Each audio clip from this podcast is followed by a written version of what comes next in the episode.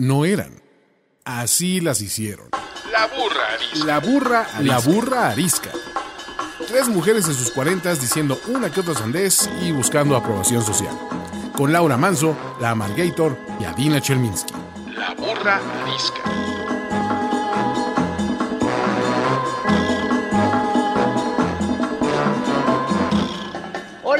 Bienvenidos a este nuevo episodio de La Burra Arisca. Grabamos como todas las sesiones durante la jornada de sana distancia, como dice eh, López Gatel.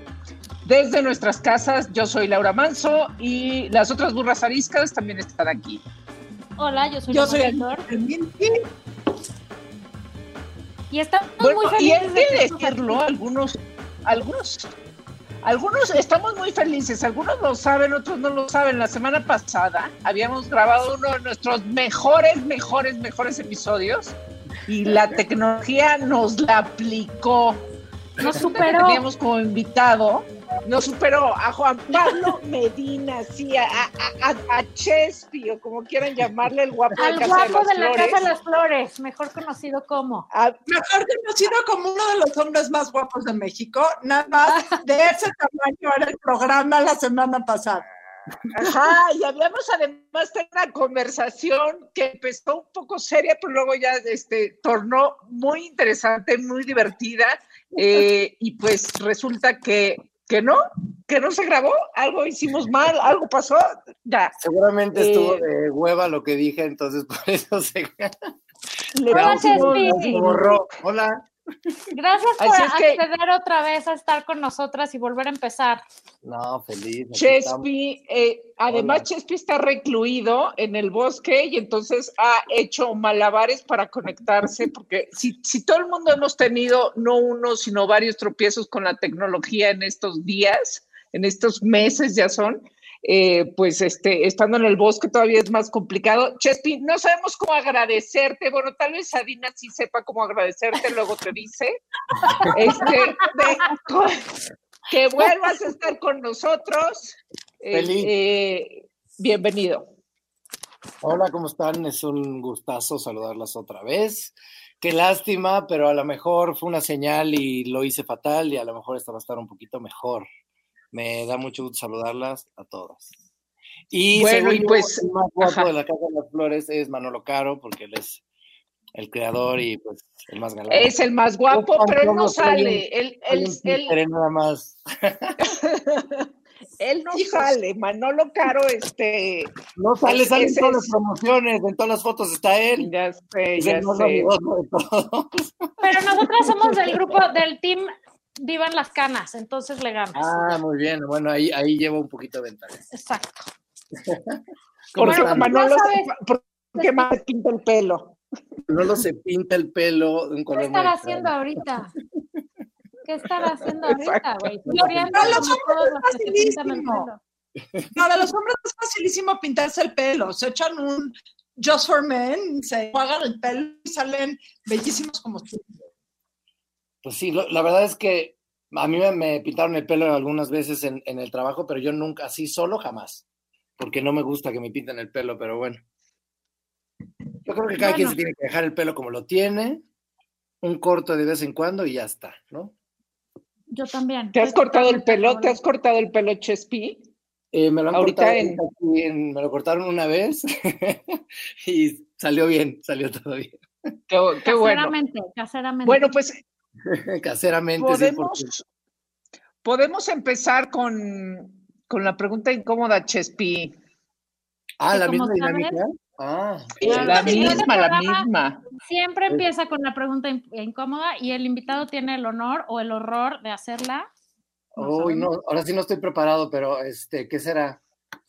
Este, yo porque siento que, que está creciendo en mí un problema que siempre ha estado latente, pero ahorita me estoy dando cuenta que está cada vez más fuerte, pero ya estoy, no lo voy a contestar.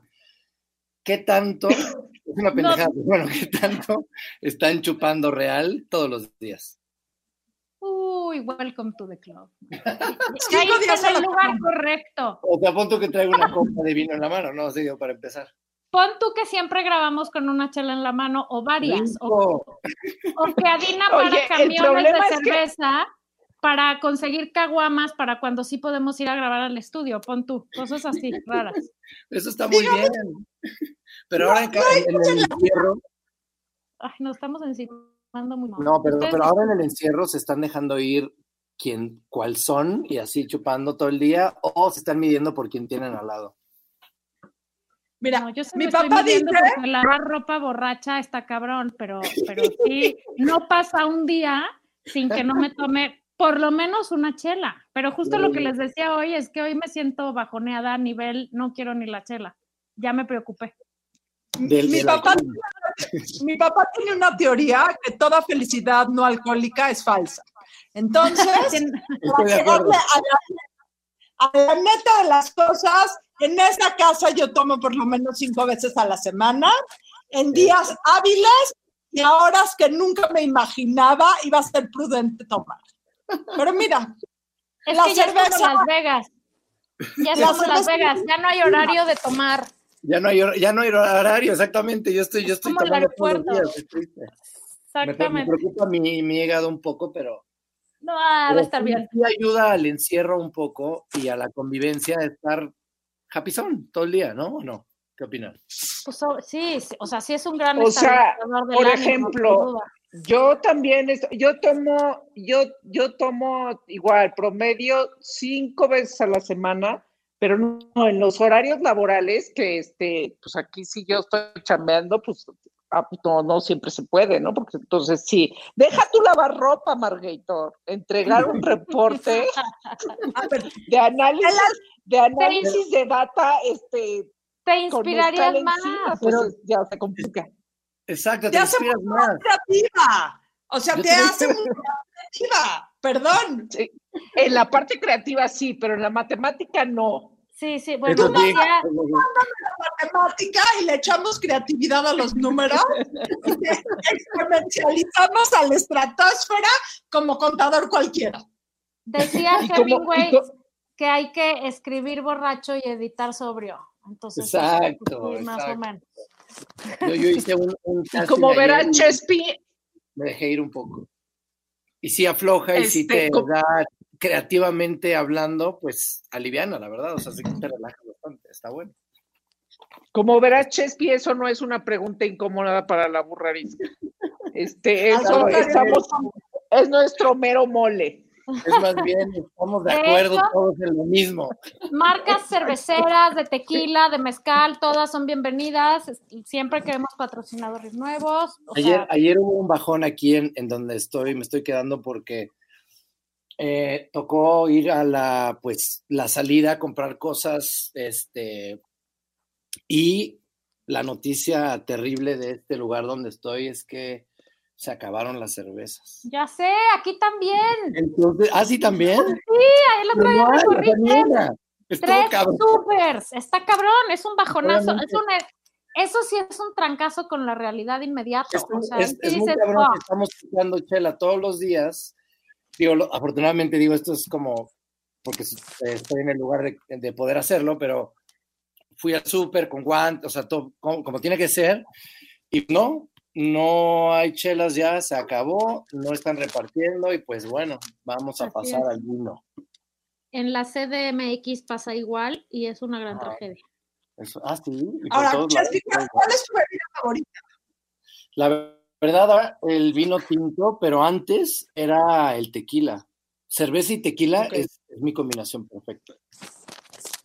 Sí, mía también. Yo fíjate que A el vino me gusta mucho y ya no le sé hacer. A mí la cerveza más mejor. Oye, Adina, algo le pasa a tu audífono que medio se corta. No sé, no sé, a lo mejor es mi voz porque estoy entrecortada de toda la tristeza que tengo. No te cortes, Estoy no cortada. más. Es mi corazón. No, no sé No qué, sé qué le está pasando. Creo cortada. Oigan, Pero sigamos. Me Sigamos, cayó, sigamos. es mejor que pero yo. Adivinen, adivinen entonces las palabras. Complete la frase de Adina, eso vamos a jugar. A ver, Oigan, bueno, entonces la semana pasada en nuestro programa fallido hablamos con Chespi de los puntos de inflexión en la vida. Y como está de hueva repetir un programa y tratar de decir lo mismo y, y- y ya ni modo, se murió y se fue al caño, pensamos que podíamos hablar, sin duda van a salir los puntos de inflexión por ahí, pero podríamos hablar de la tolerancia a la frustración, porque nos frustró cañón perder ese programa, quedarnos sin episodio esa semana, como que ya no pudimos regrabar otro. Este, nos dio gusto saber que hay más de tres personas que nos escuchan y que nos empezaron a decir, ¿dónde está el episodio? ¿Dónde está el episodio? Y pensamos que, que pues parte de un aprendizaje de, de la vida en general, pero de este momento en particular, es justo aprender a manejar la tolerancia a la frustración y el que no se puede y así es y cómo le vas a hacer con eso. ¿no? Y, Entonces- y te voy a decir una lección. Te voy a decir una cosa que me gustaría añadir. ¿Por qué en este momento particularmente? Porque hemos tenido uno tras otro, tras otro, tras otro problema últimamente y uno pensaría que la vida le queda de ver. Entonces, que si ya estás fregado en el día, ya no va a pasar nada más absolutamente malo. O sea, ya. Y hay veces que dices, ¿qué más malo puede pasar? Nada. Y, No, te metes a y ya. Y la vida en este momento nos está continuamente diciendo, hold my beer. Sí, Sí. sí, sí. O sea, cuando ya crees que ya no se puede poner peor, ya no hay chelas, güey. Ahora sí que literalmente nos holdearon las beers. Entonces, Jespi, de eso queremos hablar contigo.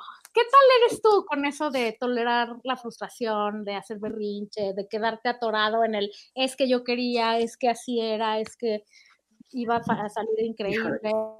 Yo tengo, yo tengo un, un grave problema y es que me quedo callado mucho las cosas y lo que siento, porque generalmente creo que el reclamar o hacer berrinches es una estupidez, pero yo lo llevo a un extremo, soy muy parecido a mi papá y me quedo callado y todo se va como acumulando en el gut, entonces pues Qué no miedo. creo que sea la mejor solución yo trato como de mentalmente irme haciendo como una este, iba a decir una palabra muy incorrecta, pero como, como Venga. hacer mi terapia y tratar de entender por qué estoy sintiendo estos impulsos y sobre todo en este momento que, que está los sentimientos tan a flor de piel por todo lo que está pasando y porque estamos tan, tan este, reactivos y cuando algo no te gusta quieres reaccionar y quieres que todo se haga de cierta manera, pero si estás compartiendo con alguien este momento, pues tienes que ser más paciente. Entonces, de cierta manera creo que es una ventaja el que yo sea un poco reservado en, en cómo reacciono, pero el problema es que cuando reacciono, reacciono horrible. O sea, cuando lo dejo salir, Explotas. exploto un poco. Entonces, creo que no es una, no sé, creo que hay que encontrar un punto medio, pero creo que es totalmente normal y creo que también el, el chiste de todo esto es aprender a vivir con nosotros mismos, porque también este enfrentamiento que tenemos con nosotros ahora es muy importante y es muy lindo, y sobre todo si estás con alguien más, pues tienes que pues aprender a hablar y sacarlo todo de la manera que salga y la otra persona tiene que, que tener la capacidad de recibir tu, pues tu comentario, tu emoción o tu, o tu sentimiento, tu sentir de la mejor manera, aunque sea, aunque lo hayas dicho de una, de- de- desde un lugar, siempre es desde un buen lugar, pero a veces sale de, un, de una manera espantosa, ¿no? Entonces creo que la tolerancia viene ahí y, y hay que empezar con uno mismo. Creo que hay que ser tolerantes con uno mismo y dejar ir y saber que si, si explotas de una u otra manera, pues da igual. Creo que así somos y tenemos que aprender a aceptarnos como somos, pero estamos en, un, en una situación extraordinaria y es, es un momento donde hay que, hay que tomar las cosas con calma y si quieres explotar y quieres gritar y quieres hacer lo que quieras, chinga su madre hay que hacerlo, porque si no, ¿cuándo? Creo que es el momento para hacerlo y... y No, bueno, y porque pues, lo si estás en pareja y- no se lo puedes decir a tu pareja, pues a quién, ¿no? Sí, pero creo en las formas también y creo que es un problema mío como de, de- de- de, pues que tengo esta onda de guardármelo y guardármelo y guardármelo porque creo que no es tan importante, pero al final del día creo que todo es importante. Y creo que vale la, pena decirlo de a poquito, pero decir lo que sientes en el momento. Y es algo que he estado como tratando de hacer. No me ha ido tan bien. Del me 1 al están- 10, del 1 por al 10, correrme de la ¿en cu- ¿cuánta calificación te pones del 1 al 10, Chespi? No, tengo un 4, soy mal para la relación. Oigan, Bueno, ya más tratando, consumado, ya tratando, es ganancia. Hablando tratando. de tolerancia, hablando de tolerancia a la frustración, está esta película de relatos salvajes que amo, que ya- ya sé, creo que la comentamos el día de que hablábamos de películas, pero yo creo que yo me identifico muchísimo con el señor Bombita. ¿Vieron la película? Me encanta. No, no ha hecho esa es, tarea. o sea, de las mejores cosas que, hay- que vayan a poder hacer. Y justo, o sea, habla de, de, bueno, varios eh, sentimientos llevados al extremo. Y hay, hay, un, hay un- una de las historias, es un ingeniero que se dedica a hacer demoliciones. Y un día se lleva eh, la grúa a su coche, pero donde lo estaciona, pues no estaba bien pintada la banqueta de amarillo, que es- una película argentina. Entonces, pues en Buenos Aires tengo entendido si la banqueta, bueno, aquí en México también, si la banqueta es- está pintada de amarillo, no puedes este, estacionar. La banqueta estaba despintada y entonces, pues decide, en lugar de regresar a su casa a festejar a, a- a su hija el cumpleaños, decide ir por su coche, se tarda años y entonces la mujer le termina pidiendo el divorcio. Así, una cosa tras otra le empieza a suceder al señor. Ah, Claro claro que que la a mí, frustración cuando el tipo llega y dice, ajá, y Ya oigan, es que yo vengo a- que, que el gobierno me regrese mi dinero y mi tiempo perdido y que me pida una disculpa al gobierno. Claro que eso no sucede en estos países de Latinoamérica.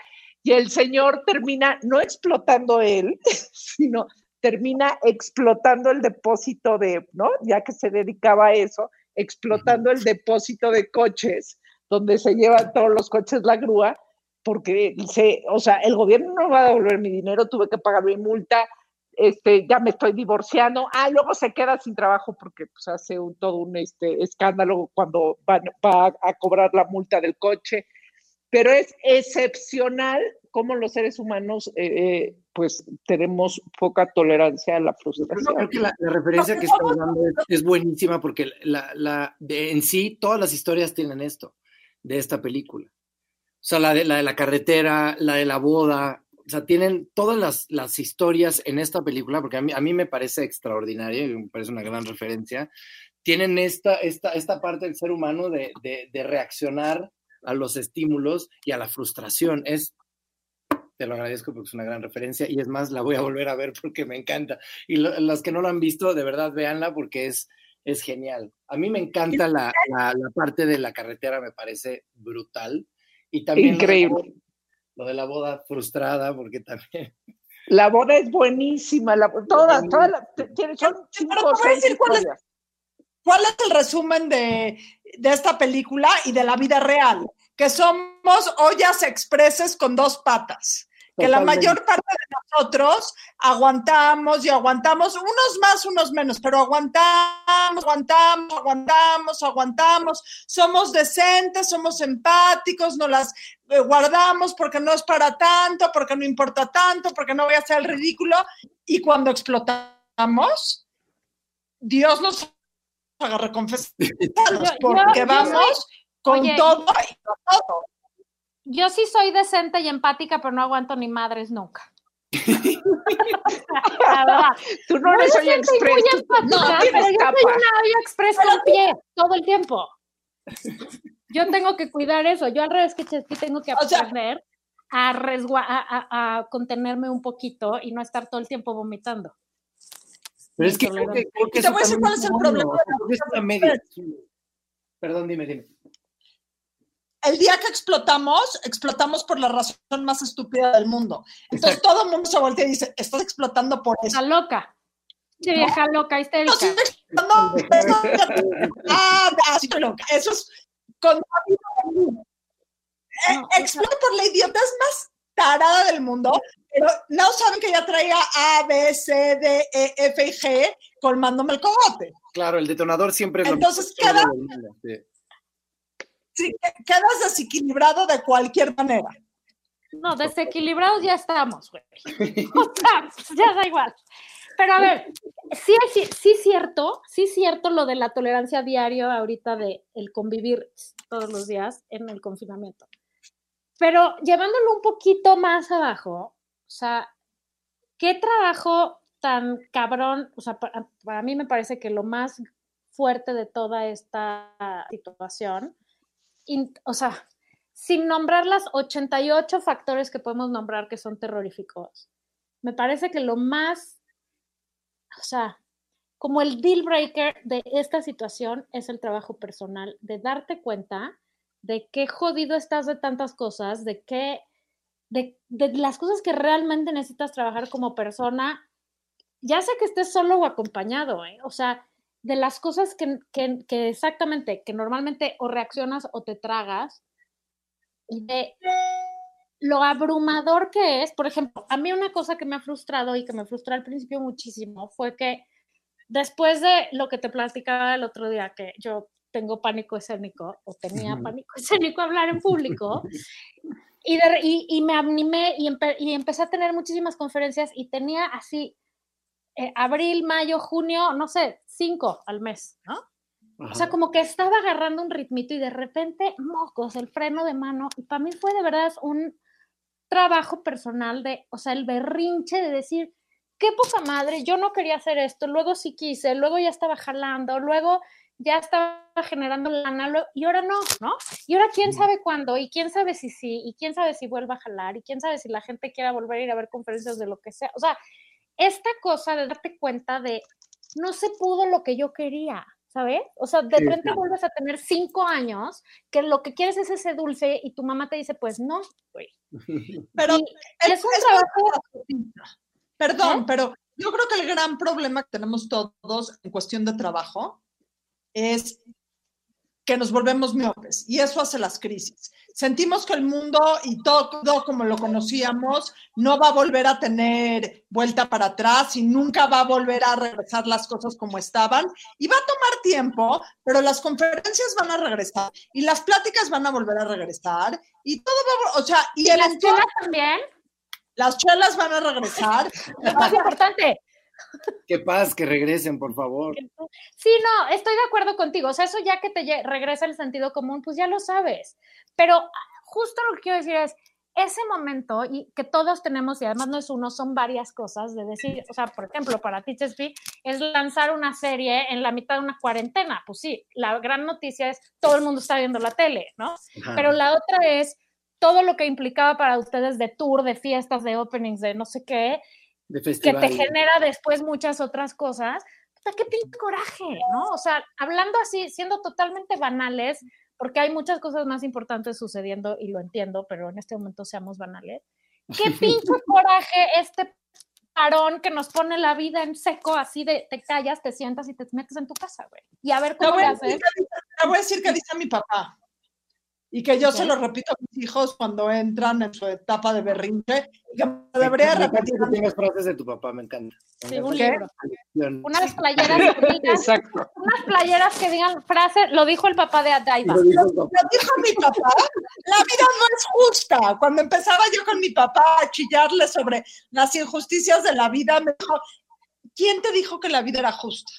Sí. Y creo que esa es, la, o sea, cre, creo que eso contrarresta toda esta frustración terrible que tenemos todos y cada uno de nosotros. O sea, nadie nos prometió otra cosa.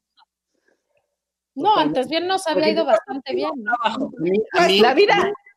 Este, es, es, muy, es muy parecido como en la carrera de, de, de actuación.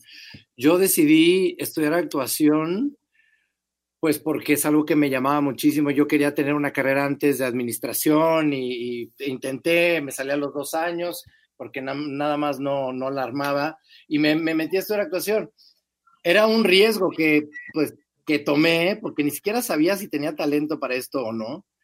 Y estuve 15 años pues batallando primero por la aceptación de mis familiares, de, de, mis amigos, que hasta la fecha como que no confían en mí o se ponen nerviosos cuando hago algo, pero yo también, la carrera de actuación es un subidaje espantoso, entonces yo viví con esta incertidumbre como, como 15 años de tener trabajo, eh, de repente un algo y de repente nada un año y de repente quererme retirar, pero pues no sé hacer nada más entonces vivía una constante lucha interna eh, laboral de, pensar si había escogido bien el camino, pero pues seguí mi intuición, seguí mi corazón y afortunadamente las cosas están dando y, y ahora mi frustración fue que tenía un, un estreno en Guadalajara, en el Festival de Guadalajara, con una película que siento les va a encantar y está increíble y no la pudimos ver.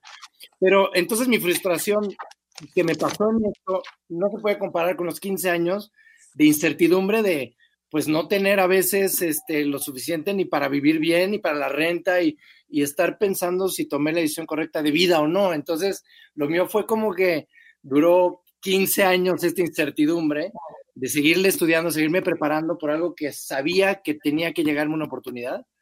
Y ahora pues la frustración banal, como tú dices, fue que no pude estrenar una película en el Festival de Guadalajara. Entonces como que eso lo tengo ah, como bien aterrizado y sí, pues me da coraje y me arde un poco. Y aunque ya me la mandaron y ya la pude ver, entonces ya me relajé un poco, ya ni sé. Oye, oye, Chespi, recuérdanos cómo se llama la película. Se llama Los Idealistas, que es un, es un director que se llama Marcelo Tobar, que ganó en Morelia eh, Mejor Película con Oso Polar, que es una película que filmó con un celular. Es un director increíble, con una onda espectacular. Y esta película, de verdad, de verdad, nos va a encantar porque es, es muy de, de nuestra, o sea, por lo menos de mi edad, de 40, 50, y habla de la crisis por la que estamos pasando todos y que un grupo de amigos de la, de la universidad se juntan en, un, en, una casa, que todos compraron terrenos en la universidad, en, en, un lugar en la montaña, para retirarse de viejitos juntos. Y solamente un personaje hizo es, ese sueño y eso, hizo la casa en ese lugar, que es mi personaje. Entonces la película es como el reencuentro de todos los amigos de la universidad este, en ese lugar donde todos fantaseamos envejecer juntos. Entonces, muy lindo y muestra como la problemática de cada uno, porque eh, en qué están, qué están pasando en este momento de su vida. Y es un encierro bellísimo. Entonces, creo que es una película que tiene muchísima onda y que, que bueno, ya cuando salga lo podamos platicar en persona y la En podamos persona, ver. con unas caguamas en el estudio. Otra vez ya me clavé y de- córtenme cuando estoy hablando. Estoy haciendo un monólogo, me tienen que detener, por favor, porque Estás absolutamente Oye, no, pero, increíble.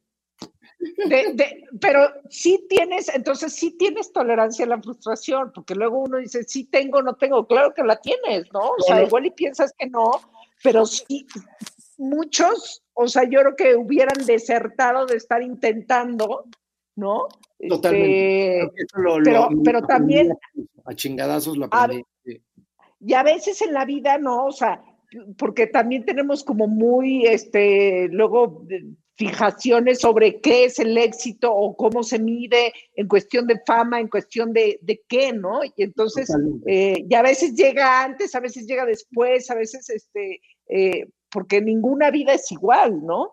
Entonces, Totalmente. creo que eso, eso hay que tenerlo muy claro y, eh, o sea, a la vez que decimos, bueno, somos eh, ollas de presión, pues sí, pero, pero, pero es que tener- sí aguantamos, o sea, sí tener- aguantamos. Tener muy claro qué es para ti qué. O sea, porque siento que, digo, hablando banalmente de mi profesión, creo que hay algunos que les interesa nada más la fama, punto, no el reconocimiento. Yo en lo particular sí tenía un problema con el reconocimiento familiar por alguna inseguridad brutal de salirme del estereotipo y no ser médico como todos mis primos, hermanos, papás, y buscar una carrera más, pues, que es lo que yo quería hacer. Esa frustración, pero realmente no buscaba como la aceptación mundial ni la fama. Ahora, lo que yo buscaba es poder vivir de esto y que, y que este trabajo me diera paz y me diera amor y me diera conocimiento y es lo lindo que he estado teniendo últimamente, que es conocer nuevos directores que confíen en mí y que me den cada vez personajes que me inspiren más. Y creo que no he logrado nada, simple y sencillamente creo que la espera y como tú dices, esta paciencia sí me ayudó y, y y más bien confiar en mí y confiar en que la decisión que tomé era la correcta y, y ahora de repente llega algún amigo de toda la vida y me dice, oye, pues creo que has mejorado, cabrón. Y yo es de, te cae, hijo de la chingada, después de 20 años, es esto o sea, y te y me sigue, o sea, sigo siendo un poco aprensivo a eso, pero no es porque quiera que me digan que lo hago bien, nada más es como esta inseguridad de saber que tomaste el camino correcto y que si se te acaba, porque siempre este miedo de qué voy a hacer. Yo estudié administración a medias, o sea, no, no puedo administrar ni, ni, ni, ni mi casa, o sea, no sé. Pero te voy a decir una cosa, Chespi. Déjame dijiste hacerte una una cosa- pregunta. ay, Tuviste siempre al... maldita distancia, carajo. ¿Cómo, cómo? tuviste- A ver, déjame hacerte una pregunta, porque yo creo que parte de la frustración tiene que ver con las expectativas. Y ahorita que estabas hablando, dije, bueno, ¿qué es mejor en la vida? Tener muy bajas expectativas de ti mismo y pues, si no se cumplen, es fácil que se cumplan, o tener muy altas expectativas de ti mismo y lucharle y darle y perseguirlas, aunque la posibilidad que se den sean menos. Digo, 15 años que le estuviste dando, quiere decir que tenías altas expectativas de a dónde querías llegar. No te ibas a conformar con semipapeles en semiprogramas. No, no, no, no. Creo que, creo que la, la, este, lo mediano no, no va conmigo. Creo que afortunadamente tengo como un ejemplo de vida en mi mamá, en mi papá, en mi hermano, este, o sea, un ejemplo lindo de querer alcanzar lo que quieras y de, meterle todos los huevos posibles a la vida, más allá de la inseguridad. Creo que, que va de la mano la inseguridad de, no saber si tomaste el camino correcto, correcto, pero nunca quedarme en la mitad. O sea, si yo hubiera visto que, que nomás, no, ah, digo, le, le, llevo, llevo 21 años en esto y, y sigo pensando que falta mucho camino por recorrer pero que apenas se está empezando a abrir algo muy lindo, pero sin haber alcanzado nada y tampoco quiero llegar a alcanzar algo, simplemente me quiero sentir tranquilo y en paz, pero jamás con expectativas bajas de mí, porque si no, no hubiera, no me hubiera esforzado más y me hubiera quedado con lo poco que me llegaba y me hubiera como campechaneado en ese estado y creo que es lo más triste que puedes hacer. Pero es que te voy a decir una cosa que dijiste ahorita que es bien importante no es gratis, ¿no? O sea, la tolerancia a la frustración es un músculo que hay que ejercitar y se ejercita con, o sea, se alimenta de la perseverancia, ¿no? Entonces, te vas haciendo, que esto creo que hablábamos de esto la vez pasada, te vas haciendo como fuerte en decir, ok, ya sé que ahorita no salió, pero ya sé que otro día sí va a salir y lo vuelvo a intentar y lo vuelvo a intentar y lo vuelvo a intentar. Y se acuerdan del libro de quién me ha robado mi queso, ¿no? O sea, en realidad solo tenemos dos opciones. Eres el ratón que llega a la pared y te pones a chillar para siempre, decir, qué poca madre, aquí estaba mi queso y estaba buenísimo y yo venía todos los días y aquí me lo ponían. O llegas, ves que no está el queso y sales en chinga a buscarlo por otro lado, ¿no? O sea, entonces, y el que sale corriendo a buscarlo por otro lado dice, ok, aquí ya no está, ¿qué hago ahora? Voy por otro lado. Y no sé si lo voy a conseguir en una hora o en diez o en cien, pero lo voy a seguir buscando, ¿no? es, esa es, esa es la diferencia entre, entre el éxito y no, porque al final, pues el éxito, voy a decir el clichésazo más grande en la historia, pero el, el éxito es una colección de fracasos, ¿no? Alguien exitoso es alguien que cada vez que la caga, se para y lo vuelve a intentar. Totalmente de acuerdo. Y por otro, lado, yo no puedo decir de algunas películas que, no, no, no voy a decir porque no quiero, no, no quiero ser esa persona, pero yo hice algunas. Que las diga, que las diga. Oye, esto es normal, creo que todos hemos, pasado por esto de, de que cuando las veces estás. Dices que oso. ¿Cómo? que las veces dices que oso, ¿cómo estuve ahí? Sí, no, pero además cuando estás empezando, por ejemplo, o sea, yo tenía que aceptar lo que me, lo que me ofrecieran porque pues tenía que, que comer y pagar rentas. Entonces es como, y después en el momento lo ves como, puta, qué, pena, pero, pero me, la, tengo que comer para que, para que vengan más y, con una que me vean y que vean que, que puedo dar más y conocer gente, moverme, no sé qué, pero haces unas cosas y, brutales.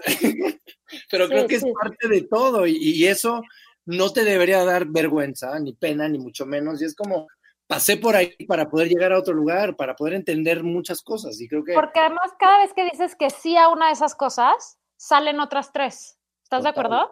Sí, sí, sí, totalmente.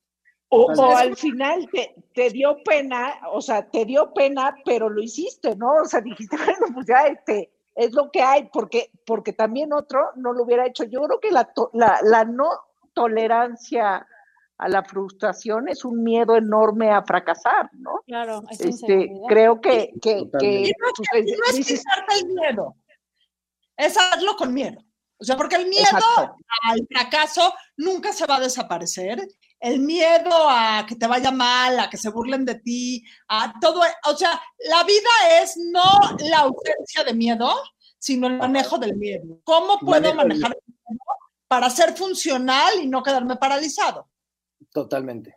O sea, porque el miedo viene ahí, pero si tú te avientas a algo nuevo, estás experimentando algo y lo haces con miedo, siempre va a haber un gramo de miedo, pero hay que saber o tener los huevos de controlarlo y poderlo manejar. Porque además Porque el miedo se si vuelve tu miedo, no lo vas a hacer, no lo vas a hacer a tu full este, este, capacidad. Si dejas que el miedo te, te joda, ya sabes. Y, y el miedo se vuelve tu gasolina. O sea, a mí me pasa que me subo a hablar y siempre al principio digo, me voy a desmayar. O sea, siempre un minuto antes de empezar, fuck, No me voy a desmayar, ¿por qué estoy aquí? ¿Por qué dije que sí? ¿Por qué no sé qué? Y luego uso, Adina me enseñó eso porque Adina es mi coach. Ella, con ella ensayé mi primera conferencia y me dijo, güey, con ese miedo hablas. O sea, de ahí, de ahí te paras, güey. Y esa es la energía que sacas. Y entonces, o sea, se vuelve un aliado el miedo. Y una vez que ves que no te moriste y que no te desmayaste y que hasta medio hiciste sentido, la siguiente adrenalina, vez, ¿no? Sí, sí, sí. exactamente, se el vuelve adrenalina. Y la siguiente vez, ya sabes que aunque tengas miedo, ya sabes que no te moriste, que de ahí lo vas a usar y que te ayuda a tomar retos más grandes cada vez, ¿no? Exactamente. No se te quita nunca. Yo creo que el día estuvo que se te quita el miedo- a algo, ya, ya te la peló, o sea, ya está de flojera, ¿no? Yo, yo conozco Te gente vuelves mediocre. El día que en, en la actuación que dicen, este, no, yo nunca me he puesto nervioso, no siento nada. Y, y- y a mí me parece muy curioso porque yo cuando es- estoy trabajando y he conocido gente poca, eh, chingoncísima y todo, pero siempre hay una sensación como en el, o sea, muy chingona de nerviecillo, que es justo lo que dices, como, como esta adrenalina justo cuando vas o cuando vas a salir a, a- a dar una función o cuando estás eh, eh, vas a empezar una, una escena y mientras vas en el proceso de la escena eso se va se va se va transformando en, En algo energía. se vuelve algo increíble Sí. si eso no lo tienes no o sea la gente que dice a mí no eso no no les creo tanto me parece como que están bloqueando algo raro porque eso es como como tú dices lo dijiste muy bien es la gasolina y es como como algo que te da más, que te, que te lleva a ese lugar y lo sabes y lo tienes que, que ir cachando y moviendo y manejando para que se convierta en algo, que se convierta en energía y se convierta en estado de ánimo, que se convierta en lo que sea que tengas que ocupar en ese momento.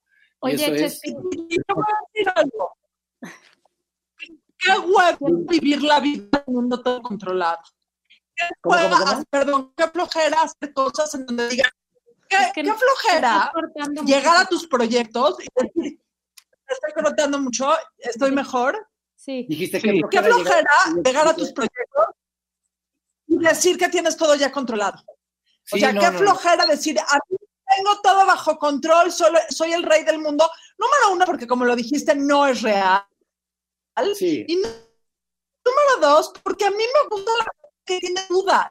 O sea, la gente que tiene todo controlado y se vanagloria de sus certezas, qué absoluta y total flojera persona que tiene todo controlado, sus 40, sus 50, sus 30 años. El chiste es vivir la vida con miedo, enfrentar tus demonios en lo personal y en lo profesional, y pues hacer lo mejor que puedas y ser la mejor versión de ti mismo a partir de eso.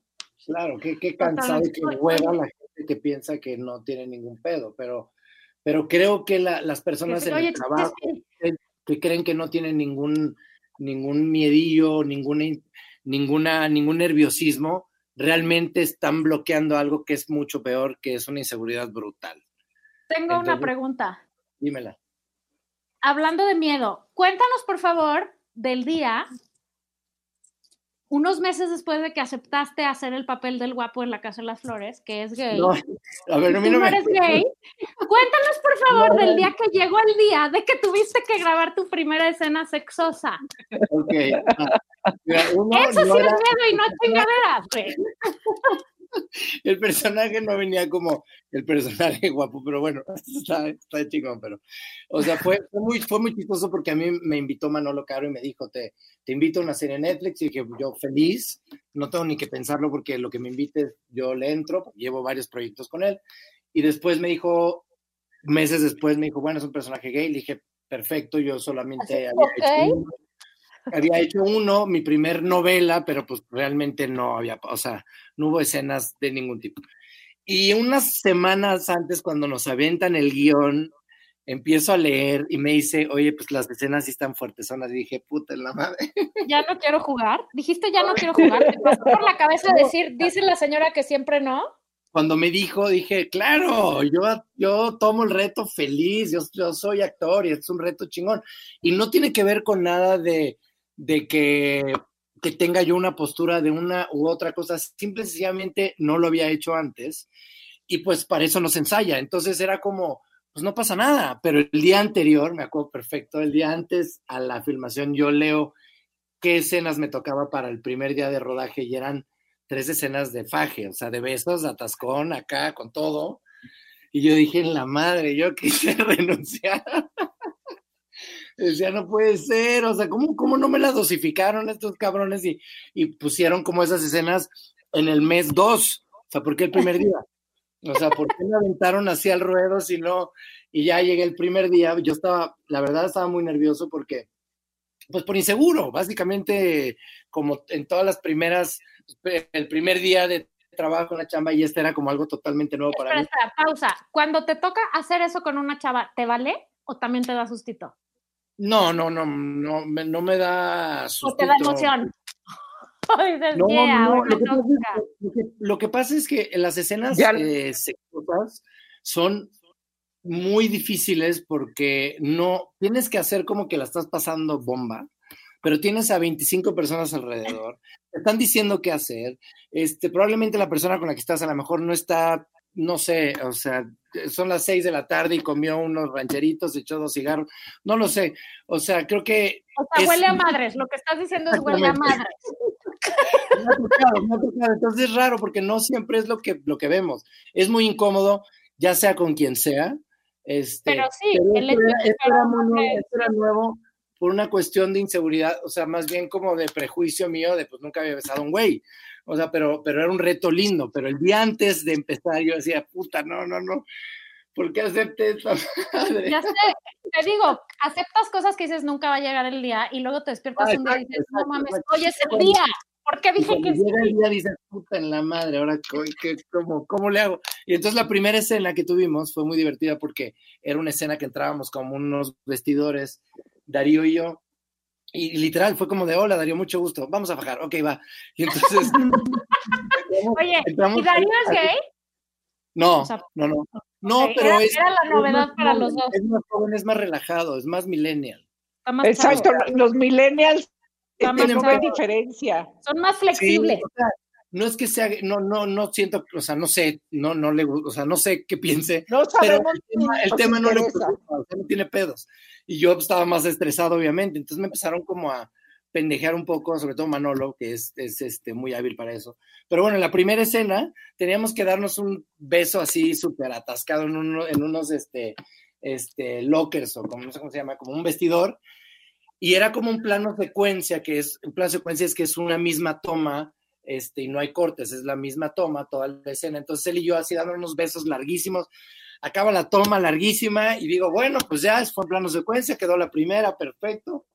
Y este, y nos llama, Ya me voy. dice, Manolo los quiere ver en los monitores. Entonces dije, puta, a ver qué pasó. Y entonces Manolo con una cara así espantosa nos dice, vean la escena, por favor. Entonces Manolo no me tuvo que decir nada. Vi la escena y era tristísimo porque yo tenía la boca cerrada, como, como los labios, labios para adentro, ¿sabes? Con ojos cerrados, así, apuchándolo duro, así como, como no quiero estar aquí. Entonces Manolo me dijo, mira, cabrón, esto, si tú cuen- si no cuentas bien esta historia, nos hundimos todos. Como el hombre y la mujer, como tú lo sabes, cuando se besan, abren la boquita. Entre hombre y hombre es igual. Así que vayan a. Y puta, fue como un zape así enfrente de todo el mundo, me dio una vergüenza así infinita. Y pues ya darle con todo, abrir la boca, meter lengua, vámonos. Y, luego- y fueron varias ese día. Entonces, al primer día. nos perdimos el asco desde el día uno, entonces pues ya, ya jaló. Pero, Pero oye, pero, Chespi, pero al final, al final, o sea, es el reto de, de ser quien no eres, ¿no? Que esa es la actuación. O sea, si te toca un papel de un tipo que, claro. que no tiene nada que ver con tu personalidad, ni tu carácter, ni tienes que ser, ¿no? Súper introspectivo para lograr sacarlo. Ese es el gran reto de la actuación, ¿no? Claro, el, gran chiste es poderte reinventar y contar historias que, que cada vez sean más lejanas a quien, es, a quien eres tú. esto en particular era como una, era un, un- un problema conmigo, ¿no? No un problema con, con que yo creyera que pudiera hacerlo, no, sino era como una inseguridad de, o sea, besar un güey, neta. Pues sí, pero y totalmente entendible. Es, además. es- es como muy, es muy banal y es muy tonto a mi parte, pero lo, lo sentí, era como, ¿será que lo voy a, lo voy a hacer bien? Y, y no, o sea, era como un, era como un, no sé, una inseguridad muy tonta, pero bueno, Porque para ti no es lo normal, pues, ¿no? ah, pero pues todos los personajes no es normal. Oye, la Margator, oye, la Margator, pero está siendo así como que, ¿cómo? Entendible, o sea, ¿cómo? Que, es que no, no es normal. No, no, o sea, Estás como, estás No. como una amiga que dice, nosotros los normales, No, no, no, no, no, no. gays". dije, Laura Manso, Conversación. escucha muy bien lo que te... Un momento, tengo que, espérame, no, no es normal para ti. O sea, para mí lo normal no es darle besos a una mujer. Para mí, la Sí, es- o sea, es lo que a mí me sale, lo que yo lo, lo natural. natural para mí, ¿no? Lo que yo estoy sí decir algo. Esa No, no, espérame, Adina, espérame, déjame limpiar mi nombre. Estoy- es que quiero ser muy clara en esto, porque si hay alguien que no es homofóbico soy yo, al contrario. Sí, yo estoy Quiero igual que decir que es una cosa que a la que tú no estás, tú no estás acostumbrado a hacer, güey, ¿no? Ajá. Pero, pero que entonces alguien no más lo dices, haga, que alguien más lo haga o no lo haga, a mí me tiene sin ningún cuidado, pero entiendo que para alguien que está acostumbrado a tener intercourse, o sea, relaciones sexuales con una mujer, pues es muy raro de repente tenerlo que hacer con un hombre, ¿no? O al no, revés. entonces dices, no es lo común. Ok, ok. tengo Entonces se dice no es lo común. Eso es No lo que Yo sí común. Exacto. yo sí tengo que echar mi granito de arena.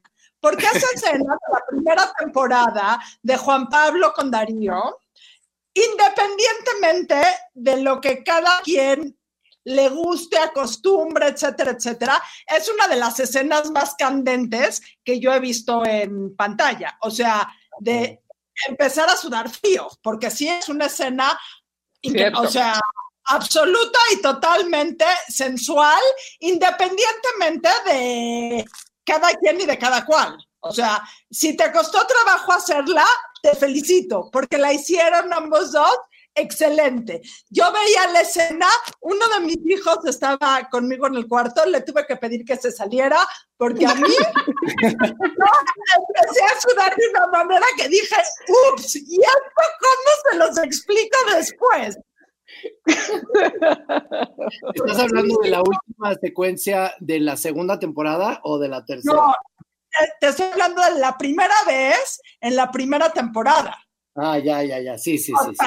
El- o sea, cuando nadie, y aparte es una cosa muy, muy, bueno, muy increíble en el sentido de, yo no, o sea, yo nunca había visto una escena de sexo heterosexual, homosexual, de cualquier tipo, también llevada en una pantalla, en una serie de Netflix. O sea, realmente está manejada espectacular. O Pero a ver, dime, ¿estás diciendo la que estamos los tres? ¿La del trío? ¿La del Lord Dámelo Todo o no? cuando tocan, cuando tocan, no. La primera que tienen tú y él solos. Ajá, ok. Eh, Bueno, lo que se acuerdan, yo quiero aclarar, No que no tuvo ninguna carga homofóbica en mi comentario, güey. No, no, Todo lo contrario. No, no lo digo por ti, sino por, o sea, porque luego eso le llaman normal y luego eh, eh, eso de No, no. normal no, más pero bien lo, es que- lo que común. quería decir, es lo que común. quería decir este, la Margator es que es normal para cada quien. Para cada quien. la- O sea, la- no que el- están la acostumbrados normalidad de a- cada quien.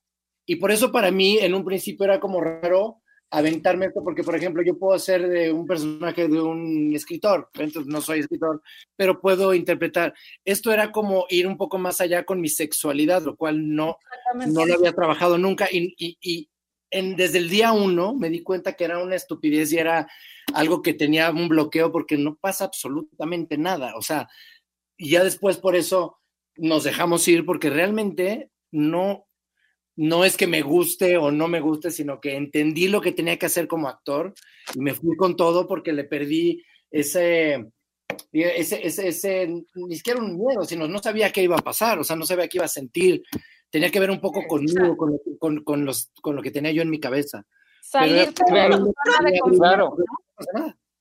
Pero estos son los, li- estos son los retos, romper lo que tienes en tu cabeza, porque Totalmente. generalmente, los- o sea, generalmente los retos que uno tiene no tiene que ver con lo de afuera, tiene que ver con lo que uno, o Tiene sea, que ver tiene con que ver algo muy personal. totalmente. Exacto.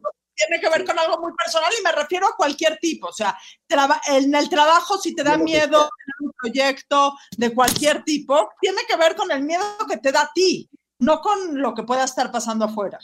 y, Totalmente. y convencerlo y con echarte para adelante. Y además, una vez que te sales ahí de la famosísima zona de confort, es donde vienen los famosísimos puntos de inflexión de la vida, ¿no? Porque una vez que te avientas a hacer cosas así, pues seguramente tu carrera de aquí para adelante va a tener mucha más gama de oportunidades, ¿no? Porque ya- Sí, ahora además, sí que ya se vio que puedes hacer cosas un poco más osadas que estar como en una zonita muy cuidadito, ¿no? Totalmente. El otro día me preguntó un, un- un periodista, me dijo, ¿y tú crees, tienes miedo a que te vayan a encasillar en este personaje? Y fue, no, al contrario, creo que me ha dado la oportunidad desde que salió la primera temporada, me han ofrecido cosas que nunca me habían ofrecido.